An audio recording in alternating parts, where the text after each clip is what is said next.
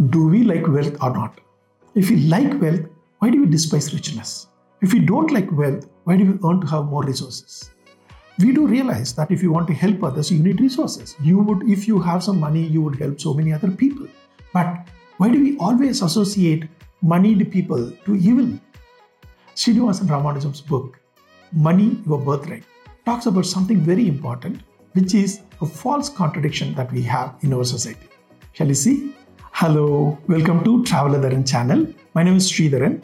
I belong to the Indian Foreign Service, IFS. When I read a book, if I like the book or if I like some contents of the book, I normally share it with my friends. And that is how recently I read this book called Money Your Birthright. The title is not very congruent to the content of the book, but the title is Money Your Birthright by Srinivasan Ramanujam. Straight away, Srini's book could be slightly disturbing to many of us. Why? Because we live in a society where there is a false construct about money. For example, even a flimsy storyline like this there is a dead body of a rich man, and a beggar smelling a flower is sitting next to him. Just say this. Then everybody will be drooling. Oh my God, what a fact of life. Oh, how love is more than money. All these things will come. But this is actually an artificial construct. Do you want to be a beggar smelling the flower? No. But why do we drool for this? There exists a contradiction. In this book, Srini unpacks this contradiction so nicely, so in detail, and so in very, very simple sentences. We create a false dichotomy. What is a false dichotomy? That if this exists, this cannot exist. If this situation is false, for example, if somebody says, Are you a male or a good person? This is a dichotomy. You can be a male who is a good person. Or they say, Are you a female? Are you an athlete? There is no dichotomy here. A female athlete is existing, right? But we have created another contradiction, which is a false dichotomy, which is are you rich or are you good? Are you a good person or a rich person? Are you a peaceful person or a rich person? These dichotomies do not exist. These are all false dichotomies, but our society cherishes. We may, in front of our eyes, see that there are good people who are kind, but still our mind will not take it. Why do we do this? Srini points out that we are trying to hide something from ourselves. What it is? We have a society which abhors failure. We don't want failure. If you don't want failure, you go for a low risk option of life existence. When you do a life existence which is low risk, then in that low risk, you have a limited capacity to earn wealth. When you don't earn wealth, and when you see that the, your want of wealth and the wealth that you have, the gap is very high, you want to say that the wealth is not important or the wealth is bad. It is actually your risk aversion that is making you not reach the wealth, but you don't want to recognize the risk aversion, but you want to say that the wealth is bad.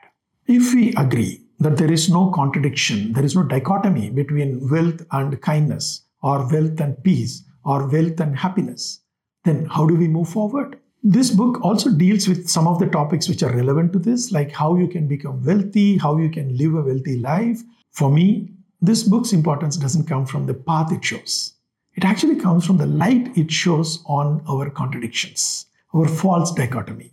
Okay, accepted. There could be some anecdotal evidence of wealth being evil, a rich person who is unkind. But is it a rule? Have you done a survey, global survey on this? No. There are rich people who are kind. We may have some examples in front of our eyes. We don't want to see. There are rich people who are peaceful. There are rich people who are happy. We don't want to see it. And there are some contradictions which are unfounded, but we nurture them. I read a book called Thirukural, which is one of the like 2000 years old book from ancient Tamil literature. And it has a couplet which talks about kindness. It says that people connect kindness to being correct, being righteous. If you are kind, you can be righteous. But the book also says, the couplet also says that even if you want to be brave, you need kindness. Just let that sink in. If you want to be brave, you have to be kind. Right? There are some false dichotomies that we have created. We have to break it. And the dichotomy between money and kindness is such, money and goodness is such. If you think you need money to do evil, you need money to do goodness also. If you are good in heart and if you want to spread your goodness and you need some tools, you need a way to do that, you need some wealth. In this way, I find that this book is a sort of bitter pill for the social fever we have, this false dichotomy we have about money. I've read a few other books in this genre. A latest one is The Psychology of Money by Morgan Housel. It's, it's an amazing book, how it unpacks what is wealth and what is our understanding of wealth, how everybody settles for their wealth, their enough. Uh, all those things are unpacked in this. When I read the book, I was very impressed, like I, I was impressed with this book. When I read that book, The Psychology of Money, I did another video. I will leave the link to watch that video below this in the description. You can check that also. And if you want to buy the Kindle edition of Srinivasan's book, I'll leave that link also here. To sum up, I feel this book is touching on something deeper than just the money. It says, don't live in the stories told to you about money. If you remove the money context, it can also be applied to wider context, which is don't live by the stories told to you recheck, double check, and live your life. This book is important even in this way about how not to live with the stories told to you. Okay, I'll meet you in the next video when I read another book. See you. Bye bye. Thanks for watching.